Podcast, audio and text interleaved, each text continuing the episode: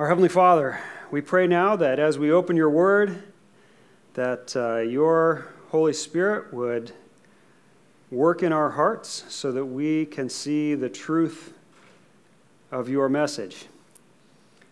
And I pray that our hearts would be receptive to hear from you as we, as we study your word. I pray this in the name of your Son, Jesus. Amen. So before we get started today, I do want to um, give a uh, I don't know what this is, a warning maybe? There's uh, this message from the prophet today is a message that uh, when you, once you've heard it, there's kind of two ways that you can feel about it at the end. Uh, one is that you can feel challenged and maybe convicted and feel like uh, inspired maybe to, to do something about this message. And the other possibility is that you can just feel like Amos is condemning you and that you're guilty and feel down about the whole thing. And, uh, and I want to challenge you to come at this with an open mind and an open heart and try to see the challenge and the conviction in this rather than the uh, criticism and condemnation. So, so this is a, a very uh, challenging message that the prophet has here. The people of his own day uh, we're not happy to hear it at all. But I hope that we will respond uh, well to the message of the prophet. So, um, this is week three of our series from the book of Amos. Uh, and let me give just a quick background review here. Amos was a farmer, he was not a preacher. Um, he was living in the, in the nation of Judah when God called him to be his spokesman and bring his message to God's people. So Amos went and uh, obeyed God's call and preached in the neighboring nation of Israel. See, the Jews at this time were uh, in two kingdoms. They had split uh, between Judah in the south and Israel in the north. And although Amos was from Judah, he uh, did most of his ministry in the nation of Israel. And the key image that illustrates the main idea of the book is the picture of a plumb line. And I have my plumb line here. This is a, uh, a plumb bob on the bottom and then a plumb line that it hangs from. And this thing is a tool that is used in, uh, in carpentry and in masonry that uh, I gave a, a, fairly full explanation of the plumb bob and its, and its uh, meaning and all that uh, the last time I preached on Amos. So if you want the full explanation, uh, you can find that message online. But for now, let me just summarize that the key purpose of the plumb line is that you hold it up to a wall to see whether the wall is straight up and down or not.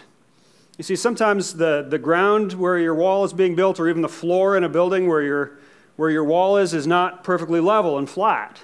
So you can't just measure from the floor to see whether your wall is straight. You need uh, something that really is straight up and down.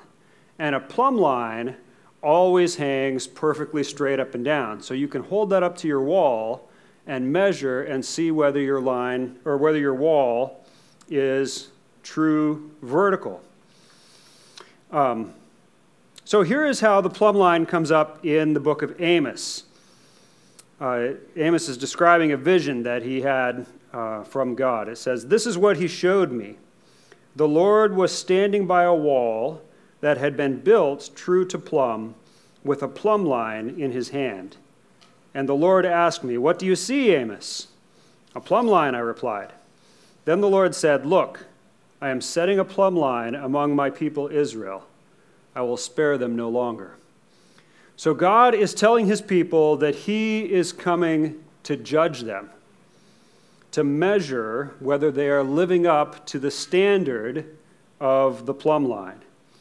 Are they straight up and down, or have they started to tilt away from the standard that God taught them and away from God's laws about how to treat one another and how to worship Him properly?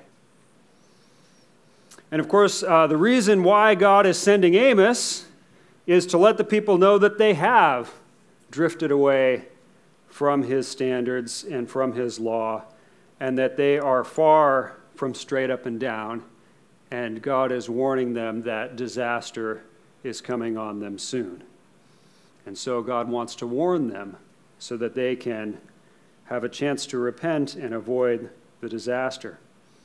Now, today we're going to look at one of the main themes of the prophecy, which is the false peace of ritual, of religious ritual. You see, the Jewish people in Amos's day, they had not abandoned the worship of God. When we think about people who are, are far from God and people that God is not pleased with, uh, we think of people who are very irreligious, right?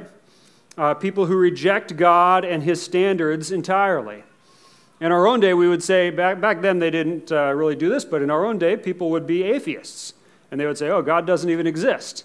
Um, back then, everybody believed in some kind of supernaturals. But in our day, people say, no, there is no God. And, uh, or at least they'd say, uh, whatever, if there might be a God, but it doesn't matter and I'm going to live my life the way I want to, and God has no part in it. And these would be people who don't go to church, they don't read their Bible, they're not practicing religion. Those are the people that we think of as being far from God. And no doubt, people like that are far from God, and God is not pleased with them. But that's not the kind of people that God sent Amos to confront. The people God condemns through Amos are, in fact, very religious. They're celebrating the religious festivals that are laid out for them in the Bible. They are keeping the Sabbath. They are bringing sacrifices to God. They are singing songs of worship. They're fasting and praying. And they're not doing all this in some man made religion, worshiping some false god or an idol or something. They are following the instructions laid out for them in the Bible. They're following Judaism, the religion that God gave to Moses on Mount Sinai. But here is the message that Amos brings to them. Amos chapter 5, starting with verse 21. He says, I hate, I despise your religious festivals. Your assemblies are a stench to me. Even though you bring me burnt offerings and grain offerings, I will not accept them. Though you bring choice fellowship offerings, I will have no regard for them. Away with the noise of your songs. I will not listen to the music of your harps. You see, these people thought that they were pleasing to God because of their religious activities. They believed that they were following God's instructions, that they were uh, worshiping the one true God and not the false gods of the nations around them, and so God should be pleased with them. But they were very far from the truth. God hated and despised their religious activities. They were a stench to him, and he called their worship music noise. Why? What was the problem? Were they singing the wrong kind of songs? Uh, were they bringing the wrong kind of sacrifices? That doesn't really seem to be the problem. He refers to their sacrifices as choice offerings. And there's no indications that their songs were just too repetitive and God just got tired of hearing the same thing over and over, or the, the lyrics didn't have enough good theology in them. That's not the problem. What does God say about their, their worship? Here in that passage we just read, the very next verse there, chapter 5 says, But let justice roll on like a river, and righteousness like a never failing stream. See, that's what's missing for these people. The main problem with their worship wasn't really a problem with their worship at all, it was a lack of justice and righteousness. And justice and righteousness are really not about how we are worshiping when we assemble together and do religious things. They're about how we are behaving when we're not engaged in religious activities. It's not mainly a problem with the way that the people were conducting their religious meetings, it's about how they live when they go home. They are not living with justice and righteousness. And this passage here in, in, Amos 5 doesn't really go into detail about exactly what the, the lack of justice and righteousness uh, uh, consisted of, but he does talk about it in several other places in Amos. He describes more what it was missing. Here in, uh, he says, You levy a straw tax on the poor and impose a tax on their grain Therefore, though you have built stone mansions, you will not live in them. Though you have planted lush vineyards, you will not drink their wine. So here's the first indication of what was the injustice in their society. And in this case, he mentions the taxes that they had put on the poor. See, in Amos's day, they were unjust taxes that were being placed on them. And now here's where we, we've got a little bit of a, a difficult uh, thing to apply this, right? Because tax policies are a little beyond what most of us uh, feel that we have much influence over. But, um, you know, and, and it's also not clear exactly what in our own day would constitute an unjust tax on the poor. We know that they were doing it in, in Amos's day, but here's what we can say.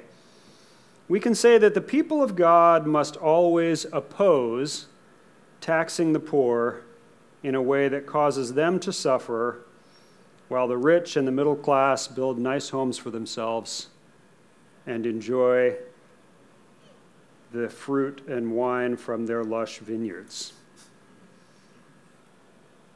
So, how exactly does that work out in modern policy? I'm not sure. But what I am sure of is that a concern for the poor and a concern that they are not being overly and unfairly taxed should be a priority in our thinking. But like I said, how many of us are really involved in writing the tax codes? I mean, is this, this is something that people far away in Washington do uh, or, or in Juneau or something? And, and, and what are we supposed to do about it. We are powerless to influence that. But no, we're not quite powerless. We don't have a lot of power. Uh, we don't have a lot of influence, but we do have some. So I think an application right away here is that we should be advocates for the poor. As much as we can, let us see to it that our own society does not fall into the sin of Amos's day. Amos goes on here and says, For I know how many are your offenses and how great your sins. There are those who oppress the innocent and take bribes and deprive the poor of justice in the courts. So, the second sin, in addition to taxes against the poor, is that they are not being treated fairly in the courts. The wealthy pay bribes and pervert justice at the expense of the poor. So, is that still a problem in our own society? Are the poor treated differently in the courts than the rich? I say it's still a problem, though uh, I admit to what extent it is uh, is a matter of debate. we could probably have differing opinions about that, but, but the poor are treated differently in the courts. And again, my point here is not to call out a particular unjust policy or practice in our own society, what exactly, which law is bad, um, but just to call on the people of God to be advocates for the poor and the powerless, and to do whatever we can to ensure that they are treated fairly. So, why is God unhappy with the worship that his people are bringing him? Why does he see their religious events as a stench and want their singing to stop? Because they are oppressing the poor and denying justice to the powerless. This comes up again in chapter 8, where he says, Hear this, you who trample the needy and do away with the poor of the land saying, When will the new moon be over so that we may sell grain, and the Sabbath be ended that we may market wheat? So you see the hypocrisy really clearly in this verse, right? They're unwilling to conduct business on the Sabbath. They're, they're impatiently waiting for the Sabbath to end so that they can follow the rules and make sure that they are uh, not uh, breaking their religious rules. But at the same time, it says they are trampling the needy and doing away with the poor. They're following the religious rules, but they are abusing social justice.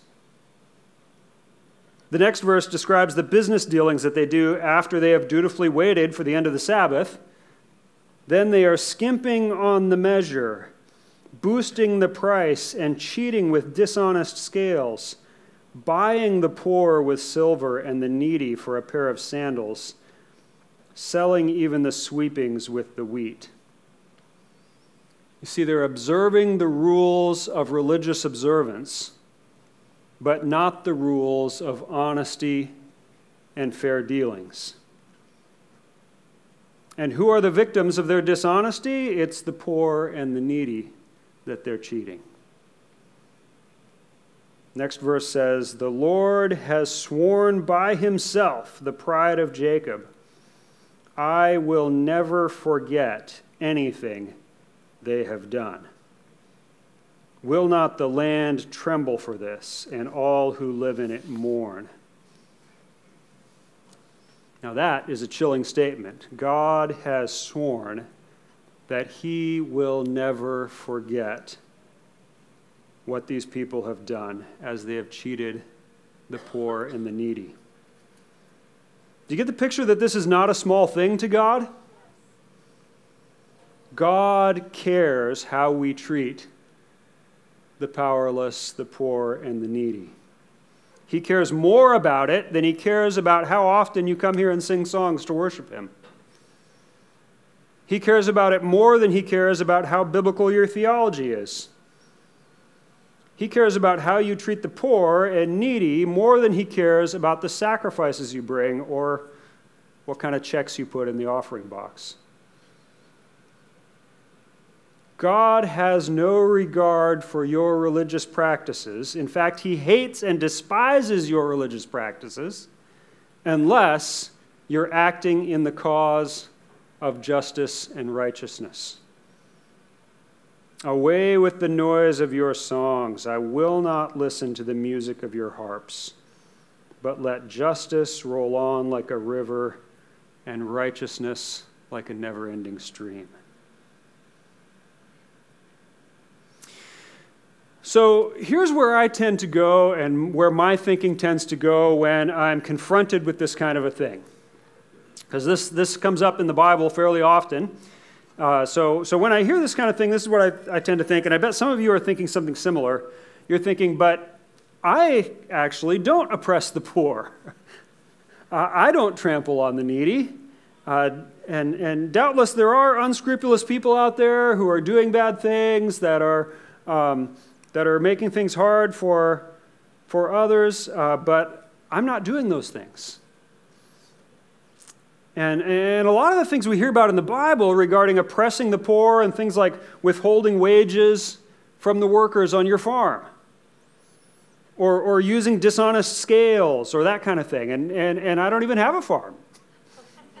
um, so, and, and, I'm not involved in buying and selling where I've got scales that I might put my thumb on or have different weights or something. Um, and, and, and, the few times where this kind of thing might come up in my life, um, I do uh, pay people for the work that they do for me. So, uh, so I like to, you know, I, I get defensive and I think, well, this doesn't really apply to me. This is not my problem. Um, but as we really think about this issue and look at it a little more deeply, I've got two things for us to consider. The first thing is if there is injustice in our society, am I not responsible to do what I can to do my part to make it right? What does that mean? Does that mean political action? Maybe. Does it mean voting for candidates who will treat the poor with justice? Definitely. I'm sure that we might disagree about which candidates that is that treat the poor properly, but that needs to be part of our thinking. What about supporting charities and programs that seek to address injustices in our society and advocate for the powerless? Absolutely. And let me say at this point that if you don't think that the poor are marginalized in our society or are treated unjustly, then you just need to you need to take a little bit closer look. Because we might disagree about which policies or which things that happen or, or, or just to what extent um, things are unjust, but, but we should never be so blind as to claim that there are no problems that need to be addressed. So that's my first response to those of us who feel like, like I sometimes feel that uh, I'm not really oppressing the poor, is that we have a measure of responsibility for the sins of our society, and we need to do what we can to seek justice on a societal level. So that's the first thing. The second response for those of us who feel like we are not really guilty in this area is to take a look at this passage from Amos chapter 6.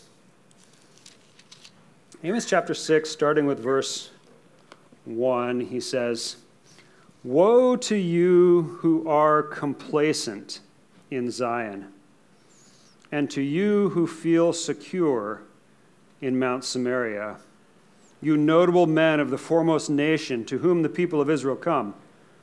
Go to Kalneh and look at it, and go from there to Great Hamath. He says, You lie on beds adorned with ivory, and on lounge and you lounge on your couches. You dine on choice lambs and fatted calves. You strum away on your harps like David and improvise on musical instruments. You drink wine by the bowlful and use the finest lotions, but you do not grieve over the ruin of Joseph. Therefore, you will be among the first to go into exile. Your feasting and your lounging will end. So, who is Amos talking about here? Who's he, who's he addressing? It's the people who are complacent. They are complacent. They enjoy their nice couches, their music, their wine, and their lotions, but they do not grieve over the ruin of Joseph. So, who's Joseph? Well, Joseph is another name for the, the nation of Israel because the two main tribes there, Ephraim and Manasseh, were descendants of Joseph, so Joseph is a name for the nation. So it is the nation of Israel that they are supposed to be mourning over. And what ruin is it that they're supposed to be mourning? The nation uh, overall was doing fairly well financially but they should be mourning over all the people in their society that he's been talking about here who are being trampled by society and the poor and the needy and the powerless who are among them. Their nation includes many who are being oppressed, treated unjustly, and crushed, but these people are complacent. They are just enjoying their lives and ignoring the cause of the poor and the needy. As I was uh, preparing this message uh, this last week, I talked to several people uh, from the church here about what they thought uh, were um, the, the temptations to sin in this area that people here at Clearwater Church face. What exactly is it in our own society and, and for you people sitting here? What is it that we are tempted to do against the poor? And the answers I got were, were, were pretty consistent.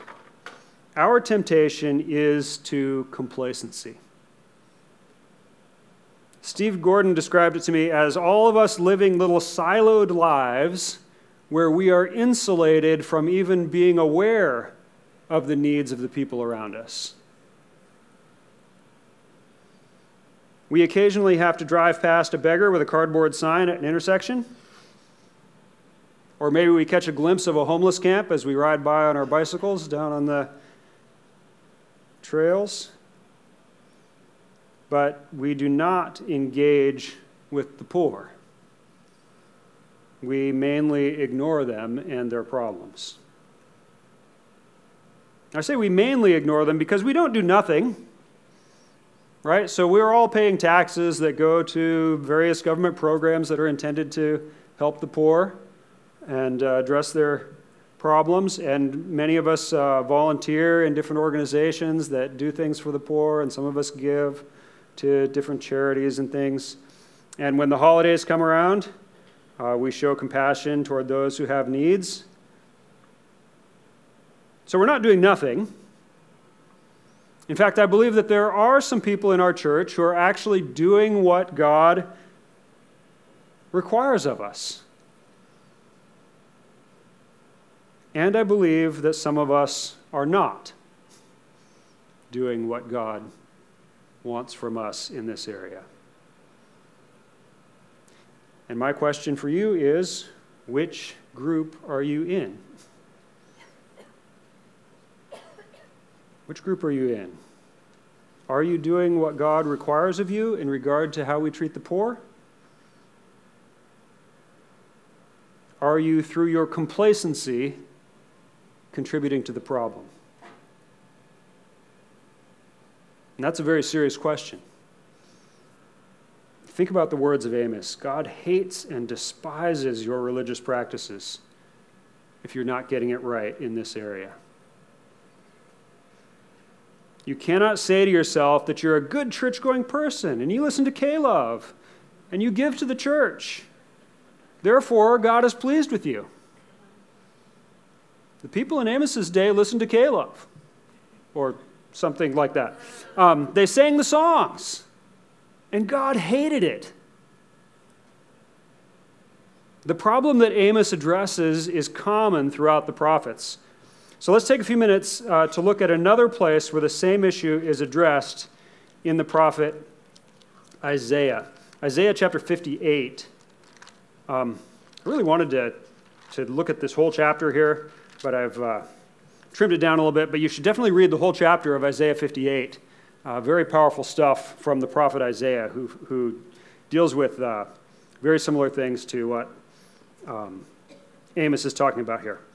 So I'm going to start uh, in verse 4, since we uh, just going to skip a little bit of it there, but here we go. Verse 4 Why have we fasted? Oh, sorry, this is verse 3. Why have we fasted, they say, and you have not seen it? Why have we humbled ourselves and you have not noticed? So here are these people who are practicing their religion. They're fasting in order to show their commitment and dedication to God and to persuade God to uh, be with them and help them. But they've noticed that God is not doing what they want Him to do, and so they're frustrated with God. Why have we been doing all these religious things and you're not helping us, God? And God, through the prophet, tells them why He hasn't responded. He says, Yet on the day of your fasting, you do as you please and exploit all your workers. Your fasting ends in quarreling and strife and in striking each other with wicked fists. On the very day that they're fasting and trying to show their dedication to God, they're sinning against their fellow men. The prophet says, You cannot fast as you do today and expect your voice to be heard on high. Is this the kind of fast I have chosen? Only a day for people to humble themselves? Is it only for bowing one's head like a reed and for lying in sackcloth and ashes? Is that what you call a fast? A day acceptable to the Lord? Is not this the kind of fasting I have chosen? To loose the chains of injustice and untie the cords of the yoke, to set the oppressed free and to break every yoke. Is it not to share your food with the hungry? and to provide the poor wanderer with shelter, when you see the naked, to clothe them, and not to turn away from your own flesh and blood. If you want to show your devotion to God, do not do it simply by fasting and praying. If you fast and pray and then you exploit your workers and quarrel and fight, God is not impressed with your religious devotion. We can never cover over our sins by doing religious acts. God wants our religious devotion to be acts of kindness and mercy. Taking a stand against injustice is better than singing a hymn. Helping someone who is oppressed by addiction to find freedom is better than tithing to the church. Sharing your food with the hungry is better than memorizing Bible verses. Providing shelter for the homeless is better than taking communion. And providing clothing for those in need is better than going to a prayer meeting.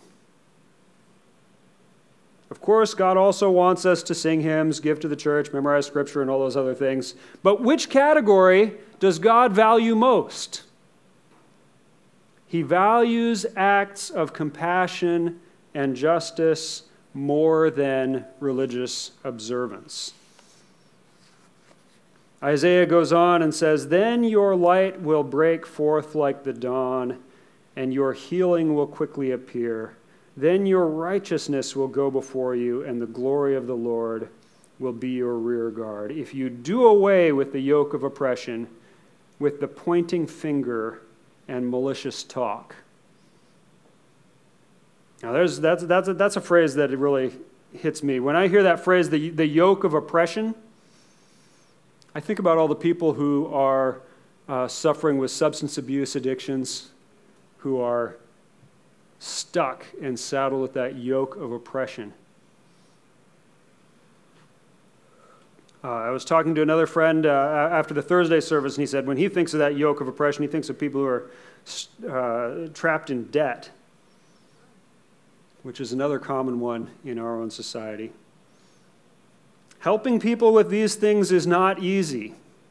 Helping people who are trapped in these kinds of yokes of oppression. But we have to try to do away with their yoke.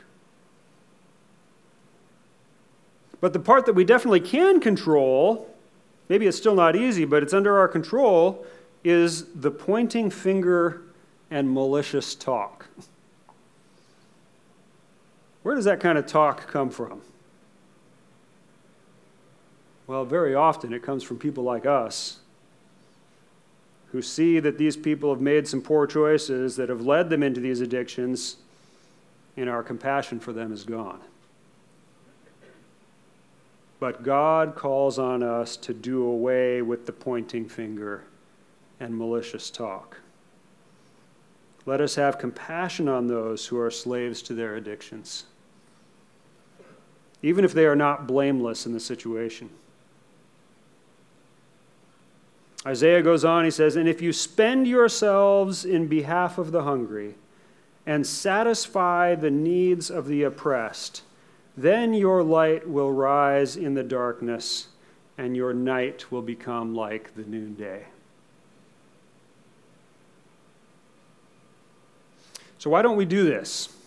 Why aren't we following God's ways here? For one thing, it's, it's really hard to do this. Um, Isaiah calls on us to spend ourselves in behalf of the hungry. Not just give a few dollars that we won't even miss to the Beans Cafe or something, but to spend yourself in behalf of the hungry. That calls for a commitment. So I don't know at this point whether you're feeling defensive or you're feeling convicted. Um, I, have been flip flopping between defensive and com- convicted as I was uh, prepping this message and studying these things from the prophets. Uh, sometimes I feel like, I don't know, I, I, I, want to defend myself, and other times I've, but I, I feel like I'm landing on, I'm convicted. I'm convicted by this. And if you're feeling defensive, I challenge you to really take stock of your life and make a sober judgment on whether you are complacent on your nice couch or are mourning over the ruin of the nation around you. I, I want to encourage you uh, if you're married, sit down with your spouse and talk about this, or talk with a friend or something, or maybe just think about it yourself. But here are questions to ask three questions to ask. The first one is How are we doing in this area? Or how am I doing? Secondly, uh, what more can we do? And the third question is what does God expect from us? And uh, those three questions are on the back of your bulletin. I, I put them there as journey group discussion questions. I think each one of those three questions can really uh, spur some real deep thinking and, uh, and discussion. If you ask, what does God expect? How am I doing? And what more could I do? Um, and if you have some ideas on the what more we could do, and you have some ideas that you think the church could be doing, um, and you have some ideas of things, uh, programs or events that you want to help organize to, to help the church to address these kinds of issues, come talk to me. Uh, talk to Brian Whitson, one of us or both of us, and, uh, and we'd love to talk with you about how uh, the church might be able to use some of your ideas. But, uh, but there are also things that we can do as individuals, and I challenge you to be thinking about those things. In the passages that we looked at tonight, uh, God is holding up a plumb line to his people. So let's be responsive to the message that he has brought to us. Let's pray. Our Heavenly Father, your prophet has brought a mighty challenge to us in this, and we are not sure what to do with it. And Lord, I pray that you would give us wisdom both to to see the truth of our own lives and also to see the truth of what we can do to make a difference. Father, guide us as we consider these things. We ask this in the name of your Son, Jesus. Amen.